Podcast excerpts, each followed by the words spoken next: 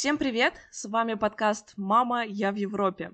И сегодня мы хотим поднять не самую простую тему, но, наверное, близкую многим. Так случилось, что помимо радости и восторга от переезда и учебы, в какой-то момент настает такой период, когда вдруг сдают нервы. Привычные вещи не радуют, и ты попадаешь в какое-то новое для себя состояние, из которого даже не сразу понимаешь, как выбраться. И, возможно, в этот момент требуется поддержка извне. Сегодня мы хотим обсудить вопросы, связанные с тем, когда стоит обращаться за психологической помощью и что можно сделать самостоятельно. Сегодня снова обнажаем наши души и надеемся на ваш отклик. А связаться с нами вы сможете через наш инстаграм мама нижнее подчеркивание I'm нижнее подчеркивание in нижнее подчеркивание Europe, группу ВКонтакте и, конечно, послушать нас на любой платформе подкаста. Спасибо большое за то, что оставляете нам отзывы и звездочки. Это очень важно для нас. И сегодня с нами гостья, которая ранее уже появлялась в нашем эпизоде. Привет, Лена. Привет, Настя, привет, Даша. С Леной мы беседовали в 43-м эпизоде о том, как она отправилась на учебу в Австрию. Если вы не слушали этот эпизод, то настоятельно рекомендуем его послушать. В обсуждении, когда мы дошли до части о работе и написании диплома, выяснилось, что был такой период, когда Лена решила обратиться за психологической поддержкой. Лен, в двух словах можешь рассказать, что предшествовало твоему обращению, что это было за состояние? В двух словах, конечно, сложно. Проще всего с конца. Я решилась, наконец, обратиться к психотерапевту тогда, когда я плакала каждый день. Это, причем, было такое логическое решение. Я, ну, как-то эмоционально... Мне не казалось, что у меня какие-то проблемы я думала, что это какая-то лень, или я там что-то не умею, или я что-то не знаю. Ну, в общем, такое полное отрицание ситуации. Ну и в какой-то момент логическая часть моего мозга а, сказала мне, смотри, ты каждый день э, находишь повод, чтобы приветь. И тебе в целом плохо, и у тебя не получается ни над чем работать. Ну, как-то, наверное, наверное, что-то не так. Ну, и вот в этот момент я пошла и нашла себе помощь. А что было у вас? А, на самом деле, вот с моей стороны я хочу сказать, что у меня была похожая ситуация. А, у меня был очень тяжелый переезд в Швецию. Сложились так обстоятельства, большое количество работы. А, я была в проекте, который начался до меня, и, соответственно, у всех был большой прогресс. И я, скажем так, прессовала себя, что вот мне тоже надо сейчас быть на одной ступени с теми, кто уже э, на год больше, чем я работаю, и так далее, и так далее. У меня было похожее состояние, и в какой-то момент я заметила, что я достаточно много плачу. Общее состояние Uh, достаточно подавленная, при том, что в тот момент я вела абсолютно нормальную жизнь, активную, социальную, и я не чувствовала себя глубоко несчастным человеком, но при этом я поняла, что, наверное, наверное, это время. А у тебя, Даш? Я тоже за время магистратуры и уже аспирантуры словила пару раз такое крайне подавленное состояние. Первый раз оно ярко проявилось, когда я переезжала в Шотландию, и это явно были не просто грустняшки от того, что я переезжаю одна в новую страну, а доходило до того, что я сидела в своей комнате, меня дико билось сердце, была какая-то повышенная тревожность, и я просто ждала, когда меня отпустит, когда это все пройдет. Я пыталась понять, с чем связано такое супер тоже подавленное, непродуктивное состояние, и оказалось, что я просто не могу нарисовать какую-то картину себя в будущем. То есть как будто для меня всякое будущее либо исчезло, либо те картины, которые рисовало мое воображение, они были очень грустные, и вообще это все никаких сил не придавало. И второй раз это произошло Привет, Настя. Перед моим переездом во Францию, казалось бы, вот есть план, есть проект. На три года я знаю, где я буду и чем буду заниматься. А, а все равно что-то было не так. Меня это все не радовало. Мне казалось, что я сделала какую-то очень крупную ошибку, что от этого решения зависит теперь вся моя жизнь, что это решение неправильное. И слышали вы, наверное, про такую шкалу Бека для оценки уровня депрессии. Мы, конечно, очень осторожно в этом эпизоде будем употреблять слово депрессия, mm-hmm. так как официально никому из нас, насколько мне известно, не поставлен такой диагноз. Но вот по этой шкале до моего переезда во Францию, то есть даже не так давно, результат был выраженной депрессии сильной тяжести. Волшебно, да, человек едет в новую жизнь в таком состоянии. Сейчас эм, состояние субдепрессия. Буквально, если бы я на пару вопросов ответила более мягко, то, наверное, у меня бы э, тест показал, что никаких. Ну, вообще, я хочу сказать, что вот по поводу переездов и перемен в жизни, насколько я знаю, есть отдельные психологи, которые специализируются на проблеме смене событий. И у меня было такое же сложное состояние, когда я только, только переехала во Францию, и для меня было это очень странно, потому что ты переезжаешь в страну с лучшей экономической позицией, у тебя есть деньги, у тебя есть друзья, у тебя все есть, а потом в какой-то момент я поняла, что, оказывается, даже при улучшении э, условий человека, при, скажем так, при его вступлении в более хорошую жизнь, э, что происходит? Он рефлексирует события прошлой жизни, которые на тот момент его психик подавляла как какие-то странные или страшные, и у него происходит переоценка, и он осознает, что же на самом деле происходило до этого. Это... И на самом деле, вот, наверное, с этих моментов э, я только узнала, начала узнавать, что вообще такое по-настоящему депрессия, потому что, ну, э, информацию об этом в смысле, а не мое собственное состояние.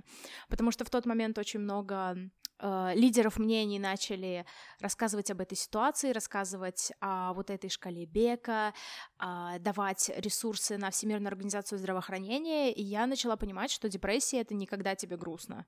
А как вот произошло это для вас? Как вы вообще узнали, что что депрессия, потому что в России и в русскоязычном информационном пространстве депрессия достаточно стигматизирована. Мне кажется, в России, в принципе, все, что связано с психологическим состоянием, очень стигматизировано.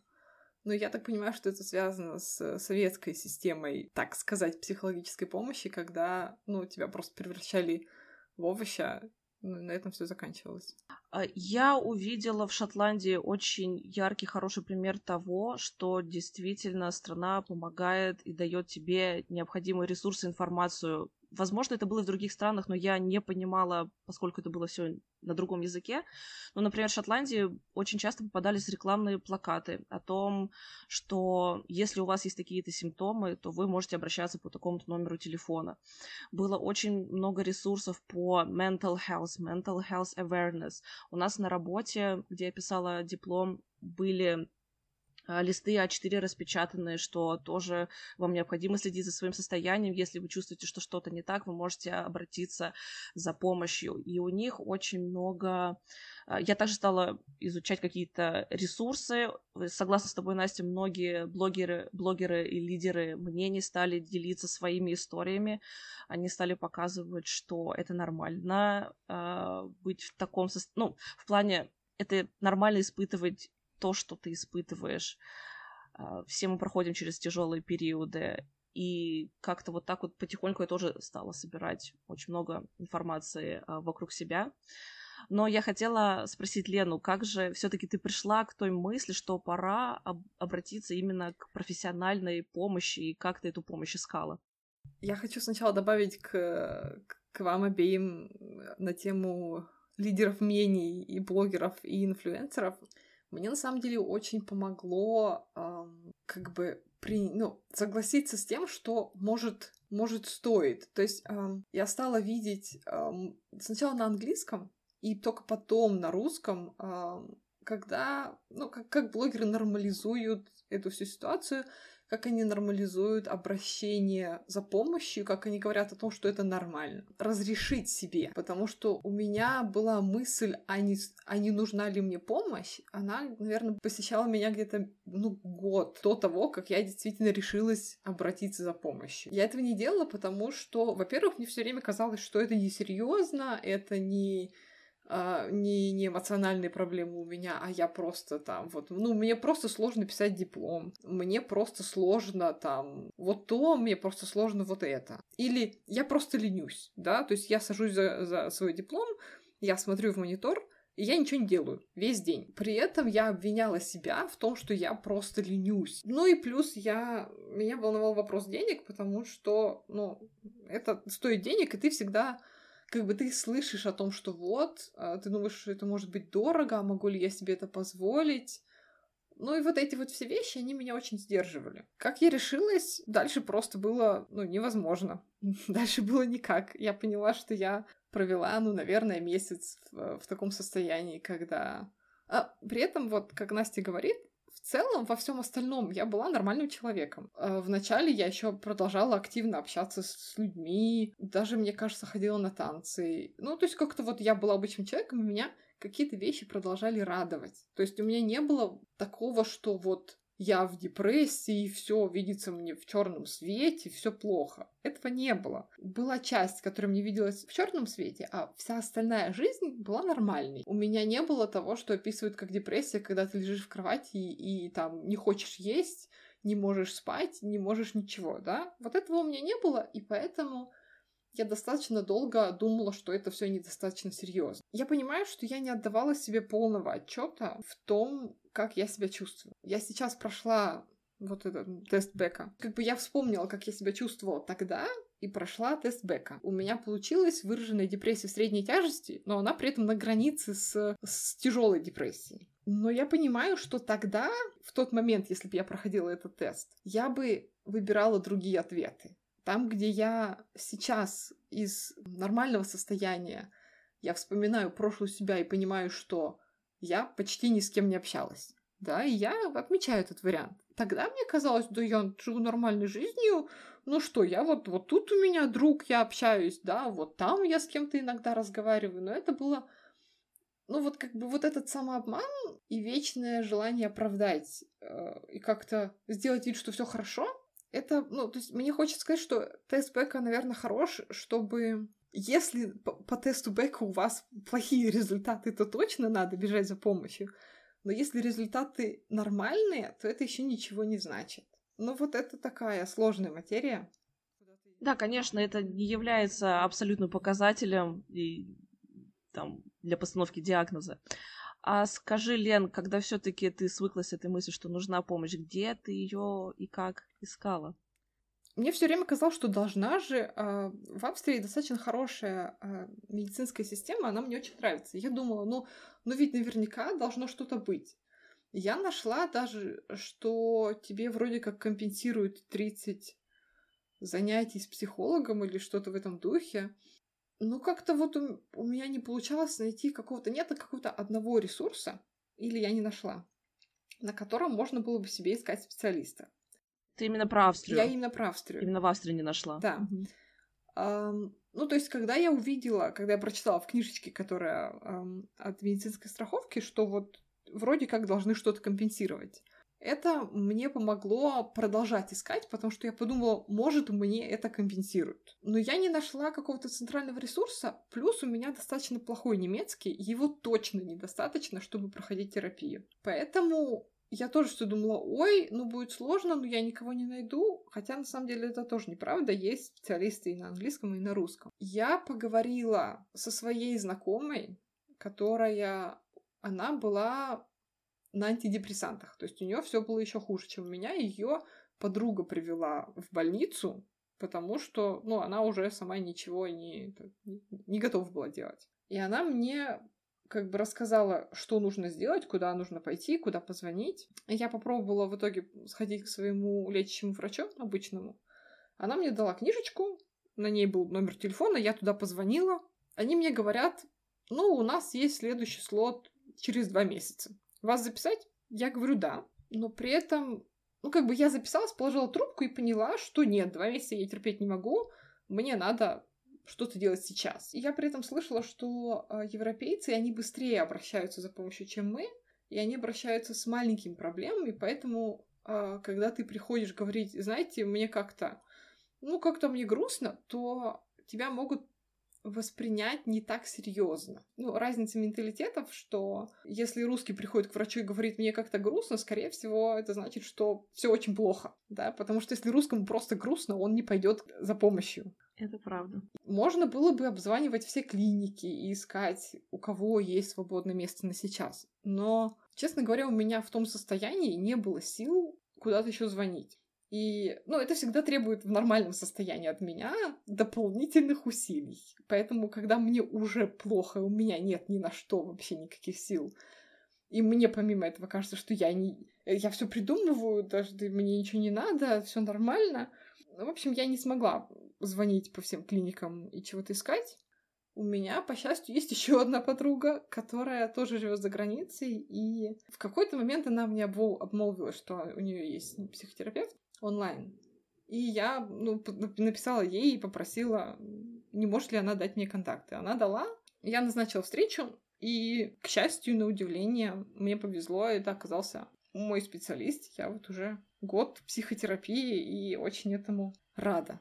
А как ты поняла, что это твой специалист? Я когда-то давно прочитала где-то совет о том, что если это ваш специалист, вам после первого сеанса станет... Э, в принципе, вам после первого же сеанса э, должно стать легче. Мне показалось это странным, но мне стало сильно легче после моего первого сеанса. Ну, я осталась. У меня иногда бывают всякие сомнения в духе там, а точно ли мне это надо, а может уже достаточно. Но я это все, собственно, обсуждаю с моим психотерапевтом, и мне становится лучше. То есть я вижу эффект. И я так понимаю, что так и должно быть. Не должно быть такого, что вот ты, мол, год занимаешься, и потом тебе вдруг станет лучше. Нет.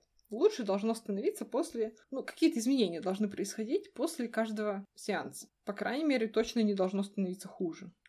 Когда ты заметила, что вот та проблема, с которой ты обратилась, она начала разрешаться. Как ты говорила, ты не могла даже заставить себя сесть и писать диплом. Ты могла весь день просидеть, да, перед экраном, ничего не написав. Когда вот э, тут ты сдвинулась с этой мертвой точки? На самом деле, э, с мертвой точки я сдвинулась после первого же звонка. Я позвонила и проревела час в трубку. Хотя это должна была быть такая первая сессия, где мы там должны были бы обговорить, как мы будем, где мы познакомимся, я примерно опишу мою ситуацию, и мы там должны были решить организационные вопросы в том числе. На организационные вопросы времени осталось очень мало, но мне сильно полегчало, вот когда я... Я вроде и так там молодой человек меня всегда готов выслушать, да, или кому-то... Меня есть кому как бы выплакаться. Наверное, мне стало легче от понимания того, что помощь есть, и я ее получу, и я на нее имею право. А ситуация с дипломом, она как-то очень постепенно разрешается. То есть мне все еще сложно работать над своим дипломом, но у меня нету, по крайней мере, истерики. То есть у меня достаточно быстро прошла вот эта самоуничижительная фаза, когда, ну, я себя считала прям последним ничтожеством, и что я ничего не знаю, ничего не достойна. Вот это вот, вот это самоедение. То есть каждый раз, когда я открывала свой диплом, я начинала себя есть. И это прошло достаточно быстро. Ну, заметила я это, не знаю, наверное, через месяц мне там или через два мне вдруг захотелось дипломы поработать. Прекрасно, это достаточно быстро. Лена, скажи, вы как часто созваниваетесь э, со специалистом? Мы созваниваемся раз в неделю на час, потому что, ну, я так решила. И мне это очень нравится, на самом деле, в истории с терапией, что почему-то я раньше думала, что вот ты приходишь к врачу, да, а дальше он все делает. То есть он там тебя спрашивает, он тебе что-то говорит, и как-то вот, ну, и ты как бы пассивный в этой истории. Я проводил, наверное, аналогии с э, лечением, ну, как, какой-то болезни, да, то есть ты приходишь, рассказываешь ситуацию, тебе выдают лекарство, и ты его там должен принимать. Но оказалось, что это ты должен принимать решение. Ты решаешь, когда ты хочешь закончить терапию. Это не, не врач решает, ну, то есть не, не терапевт. Ты решаешь, э, сколько раз в неделю ты хочешь там встречаться. Это учит тебя какой-то, ну, меня учила ответственности и заставила, ну, заставила меня к этому ответственно относиться. Да, раз в неделю по часу. Иногда мне хочется больше, но пока мне хватает одного раза. Прекрасно. И ты уже год в терапии, и если ты сейчас пройдешь шкалу Бека, то какой у тебя будет результат? Отсутствие депрессивных симптомов. О, а... Замечательно. Наглядный пример того, как работает психотерапия. Это было очень интересно на самом деле пройти вот этот тест, как бы от себя тогдашней и от себя сегодняшней, потому что я вдруг, ну, как-то так очевидно мне стало, что эффект есть, и он больше, чем мне казалось. В отношении моей изначальной проблемы, что я вот э, ревела каждый вечер и ничего не могла делать, эта проблема разрешилась достаточно быстро.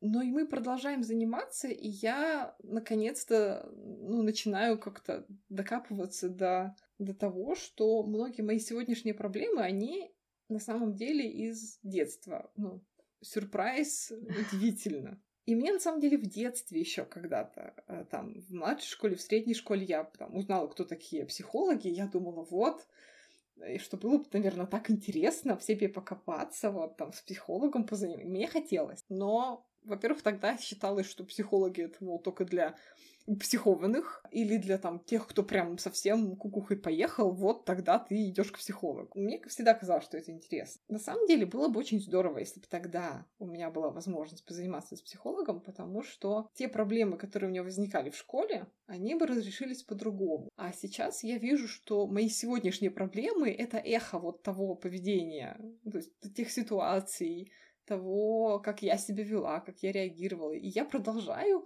ходить по кругу, я продолжаю делать одни и те же действия, получать один и тот же результат. Очень здорово, когда ты замечаешь эти параллели, и когда ты понимаешь, что ты можешь с этим что-то сделать, что ты не должен. Например, я опасаюсь всегда определенного типа людей. И я никогда не понимала, почему.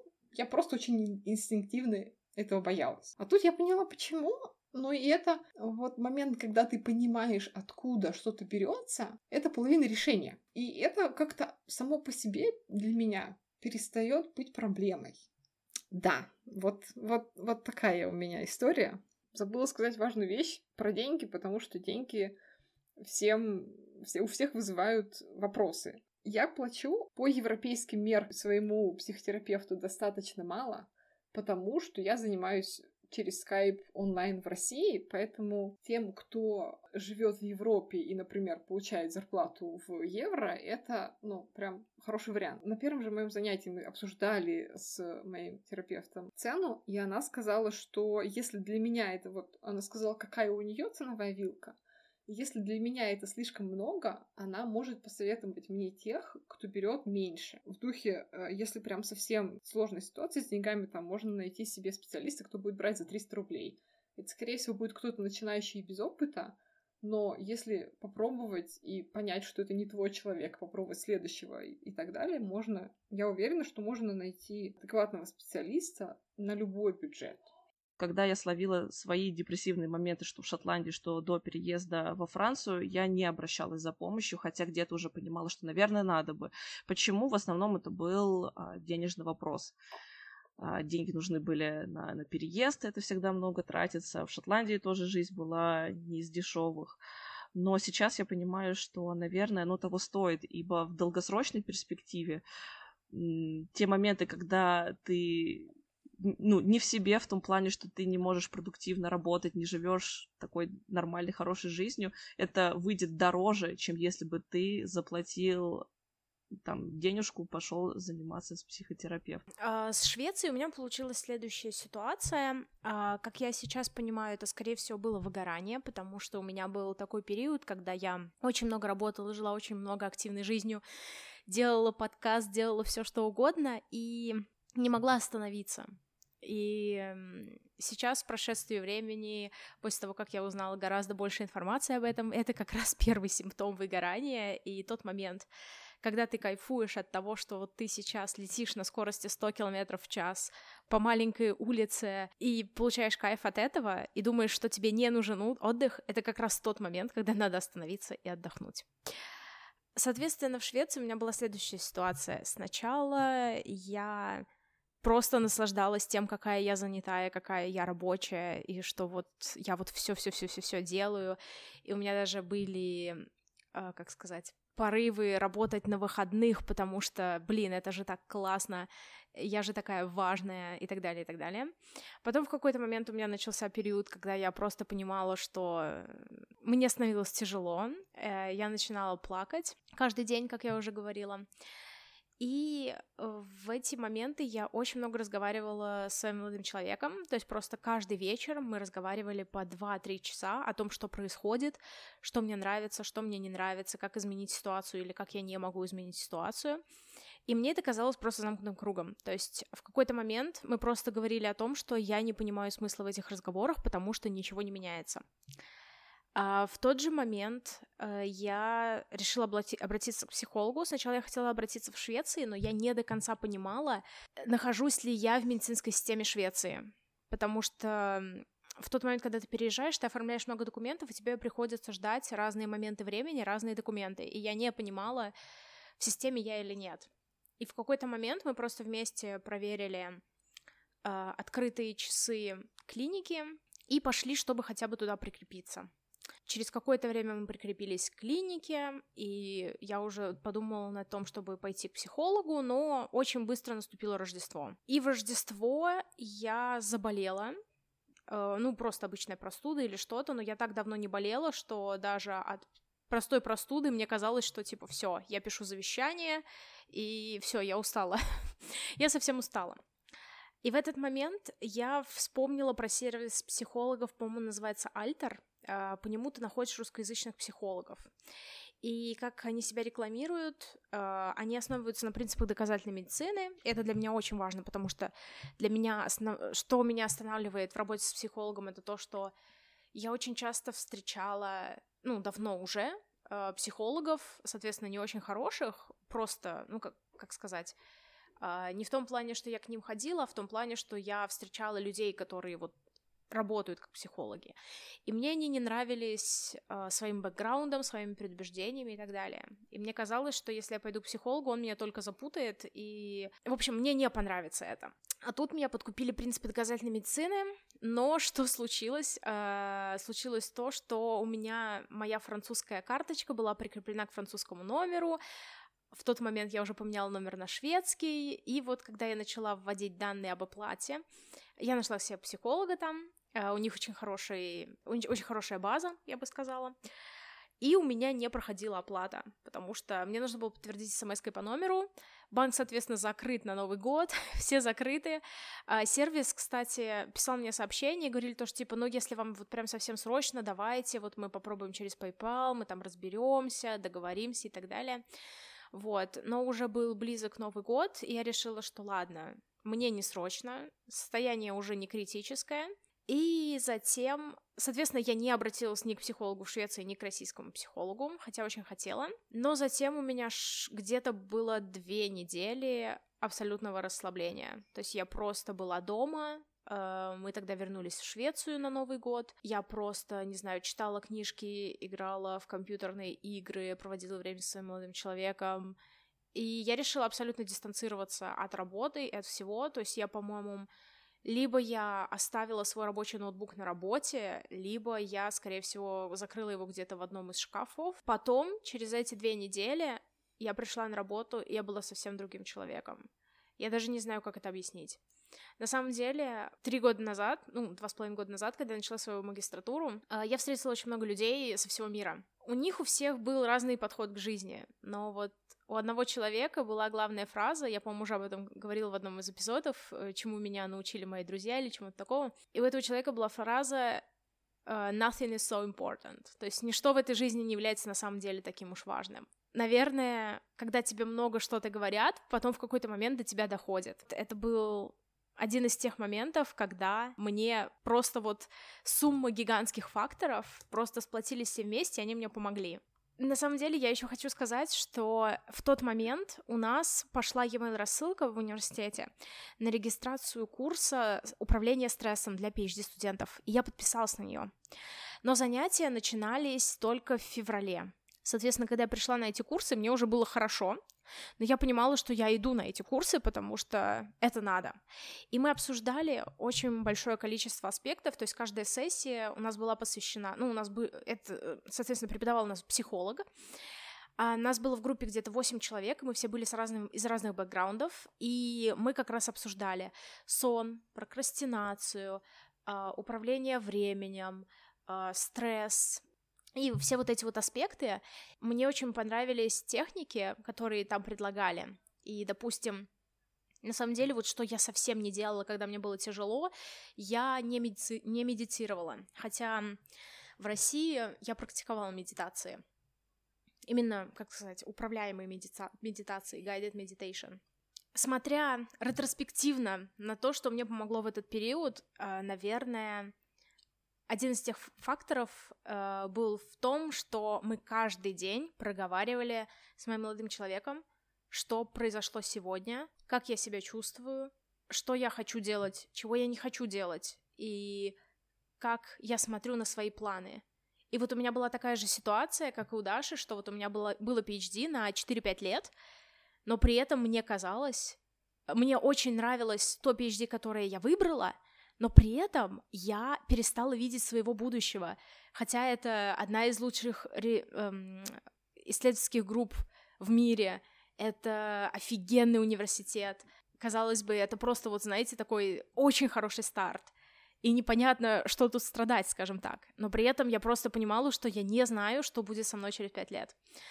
Вот. И в какой-то момент я еще для себя определила очень важный момент, что я, реш... я решаю для себя, что даже если я вот сейчас поступила, это вообще не важно. Если мне не нравится, если через год я там же, где вот я сейчас, вообще пофиг, я ухожу. Я найду себе что-нибудь другое, я либо найду другой PhD, либо попробую себя в, ну, в работе, либо в чем-то еще.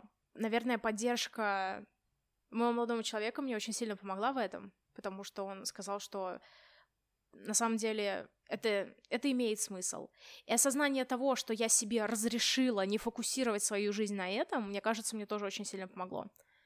Когда ты понимаешь, что не вся твоя жизнь крутится вокруг этой проблемы, вокруг, я не знаю, вокруг того, что у тебя много работы или вокруг еще чего-то, это тебе очень помогает. А, также очень сильно помогало то, что я всегда делала свой порядок дня в календаре. То есть обычно принято в календарь заносить только какие-то обязательные рабочие встречи, а я заношу туда все. Я заношу туда эксперименты, я заношу туда даже когда я просто сижу и работаю над литературой. То есть у меня абсолютно все в календаре. Я начала трекать свои рабочие часы. Я запретила себе перерабатывать.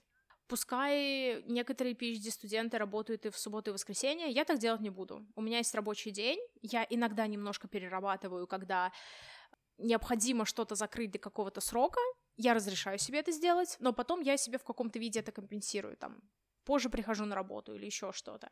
И, конечно же, мне помогли подкасты. А, мне помогли подкасты и помогли подкасты людей из разных стран. Когда ты видишь разные жизни людей, и особенно, когда они проделали какой-то большой путь, ты видишь, насколько жизнь многогранна и насколько по-разному вообще все может всегда сложиться, и нет какого-то единого пути. И, конечно, мне помогла литература, и мне помогла литература, кстати, не совсем self-help, то есть не совсем какая-то, скажем, э, психологическая литература, мне помогла быть литература по нетворкингу, что звучит как бы странно, но тем не менее. Есть книга, которую, наверное, уже все знают, э, «Никогда не ешь в одиночестве», «Never eat alone», и в той книге было написано, что это, что это нормально, стремиться помогать людям, стремиться делиться, делиться информацией и стремиться передавать свои знания. Это мне позволило разрешить себе сфокусироваться, допустим, на подкасте или сфокусироваться на чем-то еще. И да, на самом деле мне это помогло. А что было в вашей ситуациях? Я прокомментирую твой момент, что ты разрешила себе не думать о том, что вот твое PhD, да, это главный фокус, и в случае, если тебе не понравится в течение года, да, то ты сможешь уйти. Я, кажется, договорилась с собой о том же самом. А потом подкасты мне помогли, но именно наш с тобой, Настя, подкаст, потому что мы созванивались даже чаще, чем раз в неделю. Мы первое время активно записывали эпизоды, и тогда я понимала, что я отвлекаю себя от вот этих проблем, от переживаний за свое будущее, и у меня пропадает тревога, потому что мы обсуждаем с тобой что-то, что уже случилось. Это был, в общем-то, хороший опыт, мне было приятно окунаться в те воспоминания. Я чувствовала себя занятой, и также очень помогали наши с тобой беседы до эпизодов, потому что мы были в одинаковых да, состояниях, мы с тобой поодиночке были в разных странах, и мы с тобой обсуждали те же самые проблемы, э, вопросы, которые тебя и меня волнуют. И вот это вот то, что мы проговаривали, это тоже мне помогло. Но первая вещь, за которой я пошла, это, конечно же, литература. И надо сказать, что вот в тех книжных магазинах в Эдинбурге, в которых я была, там очень большой стеллаж а, с темой self-help, и я просто решила довериться, так сказать, интуиции, выбрать что-то, за что зацепится мой глаз. И в итоге первая книга, которую я прочитала, она была от автора, его зовут Мэтт Хейк. Он такой знаете, амбассадор mental health по, по всей Британии, и сейчас он пишет все новые книги, он э, ездит в туры, выступает перед людьми. Он сам в 24 года встретился с депрессией, причем в очень тяжелом ее проявлении. И когда я читала эту книгу, были такие моменты, когда я внутренне себя радовалась, что окей, со мной не все так плохо, я не испытываю вот такие-то моменты. Но были главы, которые заставляли меня просто рыдать. Это было, наверное, очень странно. Я сидела на втором этаже автобуса, возвращаясь там с работы домой, проезжала через великолепный красивый исторический центр, но я сидела, укнувшись э, в эту книгу, и что-то меня так сильно трогало. И там была одна глава, где... А, книга называется, вот, которую я читала, называется Reasons to Stay Alive. Она есть на русском языке с некоторым другим названием. И там была одна глава, где автор просто перечислял реально такие простые вещи, о которых стоит задуматься, э, за которые стоит быть благодарны. И там была одна мысль, за которую я цепляюсь и до сих пор в моменты грусти, что ради чего стоит жить, это те люди, которых ты еще не встретил. Мне кажется, это вообще очень так классно сказано, и меня всегда воодушевляет эта мысль, что еще впереди меня ждет очень много знакомств. Я никогда не знаю, вот новый знакомый, он будет просто прохожим э, на сегодняшний день, или он сыграет какую-то очень важную роль в моей жизни и задержится в ней на 10, на 20 лет и так далее. Вот. А когда мне уже полегчало, я читала другую книгу этого же автора, и вот она у меня уже не вызвала такой отклик. Я восприняла это как то, что прошло время, я что-то э, проработала, и та проблема, которая изначально, изначально у меня вызывала такую тревогу, она отошла на другой план. Была еще одна книга а, Джордана Питерсона 12 Rules for Life. Я просто в Google, знаете, забила такой запрос, э, как бороться с хаосом или что-то такое, ну, имея в виду внутренний хаос. Вот это было ключевое слово. А поскольку в книге есть продолжение, что она является антидотом к борьбе с хаосом. Мне Google ее порекомендовал, я ее то, тоже начала читать, э, очень много нового для себя вынесла, какой-то там нестандартный подход был ко многим ситуациям, я бы ее хотела еще раз перечитать, наверное, уже на русском языке, так как мне кажется, какие-то моменты на английском я могла из-за там, незнания каких-то особых терминов, что-то может быть не так воспринять, поэтому очень бы хотелось к ней вернуться. И знаете, такой момент, который э, не совсем правильно я себя повела, это было то, что я не проговорила свою проблему со своими близкими людьми, своей семьей и с друзьями, потому что им казалось, что я просто хандрю, чего я вообще грущу, у меня все великолепно, я не смогла им донести эту мысль, почему мне плохо. И, наверное, стоило это сделать, потому что я встретилась с их непониманием моей ситуации, мне не хотелось, наоборот, с ними общаться. А ведь общение с людьми это то, что сто процентов помогает любые даже вот наши любимые российские кухонные беседы, да, когда ты просто раскрываешь, изливаешь свою душу, это же, это же самое первое, что помогает. Но вот в этом плане, наверное, для меня, Настя, ты сработала тем самым, тем самым другом, с которым я могла чем-то делиться. Но на самом деле тоже так ретроспективно, когда смотрю, я не понимаю, на каких силах, на каких ресурсах мы вынесли записывать подкаст, когда у тебя было выгорание, а у меня снова было такое вот депрессивное состояние, ноябрь-декабрь, когда тоже все тревожило, ничего не было непонятно, ничего не радовало. Ну, как-то мы продолжали это делать, и я рада, что мы не слились в тот момент. В общем, вот, беседы, а, некоторые книги и ведение нашего подкаста — это точно то, что мне помогло. Я хочу вот сразу э, отреагировать на твое утверждение о том, что надо было объяснить ситуацию близким, близкие и друзья не всегда нас понимают, и это нормально. То есть, вот ты говоришь, что ты не объяснила, но это не факт, что это не ты не объяснила. Иногда люди ну вот, не готовы понять или не воспринимают это серьезно. Ну, то есть я бы не стала фокусироваться на том, чтобы до кого-то что-то донести. Это хорошо, и это помогает, если люди тебя понимают но ну, мне не кажется, что это вот такое эм, решение всех проблем. Но иногда бывает достаточно тяжело кому-то открыться. Это абсолютно нормально, потому что, опять же, нас не учили как реагировать на эм, боли других людей, как реагировать на тяжелые ситуации других людей. Мне кажется, топ фраз, которые вы можете получить в русскоязычном пространстве, это все будет хорошо, не переживай, это все пройдет, это все мелочи жизни и так далее, и так далее. И вот как раз Сейчас мы знаем, что это те фразы, которые не надо говорить людям в тяжелом состоянии. И, допустим, на нашем курсе по управлению стрессом одна из важных техник, которая не только для нас, но и для наших близких, это то, что нужно зеркалить чувства других людей. И, допустим, если я говорю, что вот мне плохо, не нужно говорить, что ой, все будет хорошо, или ой, да ты еще не знаешь про других людей, у них еще хуже, или еще что-то, а надо говорить, да, я понимаю, что тебе плохо, и вот, в общем, зеркали чувства другого человека, показывать, что ты заботишься о нем и так далее, и так далее. И вот я хочу сказать, что по поводу других людей, а, у меня, допустим, такая ситуация, что я тоже не со всеми делюсь, по той простой причине, что я понимаю, что они скажут, что все разрешится, все это мелочи жизни, и для меня очень важный момент то, что когда мне говорят, что все это разрешится и все это мелочи жизни, они говорят, что это решается силами жизни или силами каких-то обстоятельств. И, допустим, у меня очень много было ситуаций в жизни, когда мне было капец как тяжело, и я это вытащила на себе. И когда мне говорят, что, ну вот помнишь, тебе было плохо, а потом стало хорошо, для меня это такое ощущение, как будто они говорят, что я не своими силами сделала это хорошо, а просто жизнь, она вот, знаете, как, ну, сама разрешится. И для меня это такая точка, которая вот... Я не люблю, когда мне так говорят. Да, да, я поддерживаю всеми руками. Еще я была бы осторожна в разговорах с родственниками, потому что мы выросли в разное время, и у людей старшего поколения другие взгляды на это все.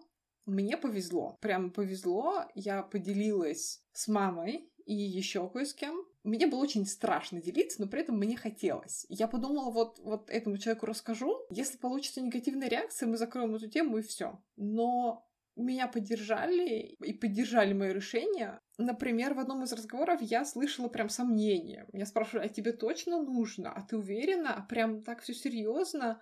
То, а ты можешь там мне звонить и со мной говорить. Люди хотят помочь, и люди переживают. Тогда тебе приходится не только решать свои проблемы, тебе еще приходится ставить себя на место других людей и понимать, что они говорят то, что они говорят, не делиться прям всем со всеми. Это нормально это имеет право на жизнь. Еще мне хотелось сказать про и про Дашина, и про Настина о том, что работа не смысл жизни, и я вспомнила, что самое главное, что мне помогло, я вышла на работу. Перед этим я сидела год и писала свой диплом. Чувствовала себя при этом, ну, как будто я ничего не могу, ничего не умею, никому буду не нужна, э, там, никто не захочет брать меня на PhD, и вообще все плохо. Когда я вышла на работу, ну, и мне повезло с работой, у меня там очень поддерживающая обстановка, и я там рассказала о своей ситуации, я вышла на, на полрабочего дня. Мне нужно было туда каждый день приходить да, то есть мне надо было собираться, выходить из дому и куда-то приходить, и там что-то делать. Я видела результат своей работы. Мне помогло пойти на работу и решиться на это. Мне помогла терапия. Но вот это ежедневное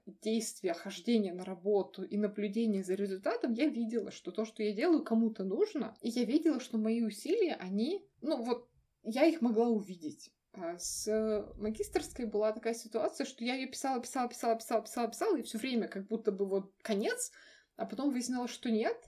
И получается, я несколько ну, то есть я очень долго работала над чем-то, но никак не могла увидеть результат. И я работала над этим одна, у меня как бы была исследовательская группа, но у всех были очень разные темы, и мне не с кем было свою тему обсудить, не с кем было обменяться никакими мнениями. Я чувствовала себя достаточно одиноко в этой теме. Как бы мне казалось, что, я, что никому моя работа не нужна. Работа, она меня вынула из этого mindset а, из этой вот... Я как бы... У меня мысли ходили по кругу о том, что никому это не надо, все плохо, все плохо, никому это не надо. И работа помогла меня оттуда выдернуть и показать мне, что я могу, что я могу нормально работать, что я могу производить что-то, что кому-то нужно. Плюс за это платят деньги, и, я могла сама оплачивать свою терапию. Мне не надо было никого этих денег просить, что тоже очень важно и очень сильно влияет на самооценку. Я поддерживаю Настю на, ну, не знаю, совет, не совет, а, трекать рабочие часы. С магистрской у меня не было никакой структуры. У меня работа занимала вообще все время, я все время о ней думала. Я ничего не делала, потому что у меня, ну, я не могла ничего делать, да, но я про нее думала и чувствовала себя непрерывно виноват. И я уставала очень от этого. Я не позволяла себе отдыхать вообще. Я проходила год непрерывно себя виня и не отдыхая, потому что я как бы чувствовала, что я не могу себе позволить отдыхать, если надо мной висит вот этот вот домоклов меч. И вот эта работа, ее надо сделать, поэтому тебе нельзя отдыхать. Это очень важно. Очень важно работать ограниченное количество времени. Очень важно, чтобы работа не занимала вообще всю свою жизнь. Очень важно отдыхать. Причем нужно найти свои способы отдыха. Этим я тоже вот последний год занимаюсь, я обнаружила, что вот есть одна конкретная компьютерная игра, которая мне очень помогает, например, расслабиться. Я снова вернулась к хобби к своим потихоньку. До вот этой всей истории с дипломом я занималась танцами активно. У меня не было вот этой ситуации, как у вас, когда я приехала в другую страну, и мне было сложно. Как раз первый год-два мне было легко и хорошо, мне кажется, отчасти потому, что я достаточно быстро обнаружила эту танцевальную тусовку и в нее влилась. Она очень дружелюбная. Я танцевала линди-хоп. До этого в России я танцевала сальсу бачату, и вот эта латино-тусовка, она более соревновательная, она немного более агрессивная. Линди-хоповская тусовка, она такая, она очень дружелюбная, она очень инклюзивная. У меня было все время общение с местными, и у меня было э, раз-два в неделю я ходила на вечеринки и там танцевала. И это меня, ну, очень заряжало э, эмоциями. Мне кажется, это очень помогло мне пройти вот этот первый период, когда я только приехала, э, что я не свалилась ни в какие печальные состояния, потому что у меня была вот эта... Я чувствовала себя причастной к обществу. Вы говорили про книжки, на удивление, self-help всякие книги мне, в принципе, ну, вызывают у меня только раздражение и не помогают. Я в последнее время стала читать художественную литературу. Какое-то время я очень долго не читала для удовольствия. Я читала там книги там о том, как повысить продуктивность или там какие-нибудь научные книги или какие... Ну, в общем, какую-то такую сложную литературу или статьи, которые надо было там для диплома читать. И это все это чтение, но это не то чтение, это не не отдых, это не расслабление. А вот сейчас я стала снова читать художественную литературу, мне потребовалось время, чтобы вернуться, как бы чтобы войти во вкус, чтобы вспомнить, как это, получать удовольствие просто от чтения. Но теперь мне очень здорово помогает, особенно если я читаю вечером перед сном, мне помогает расслабиться и, и нормально заснуть вовремя.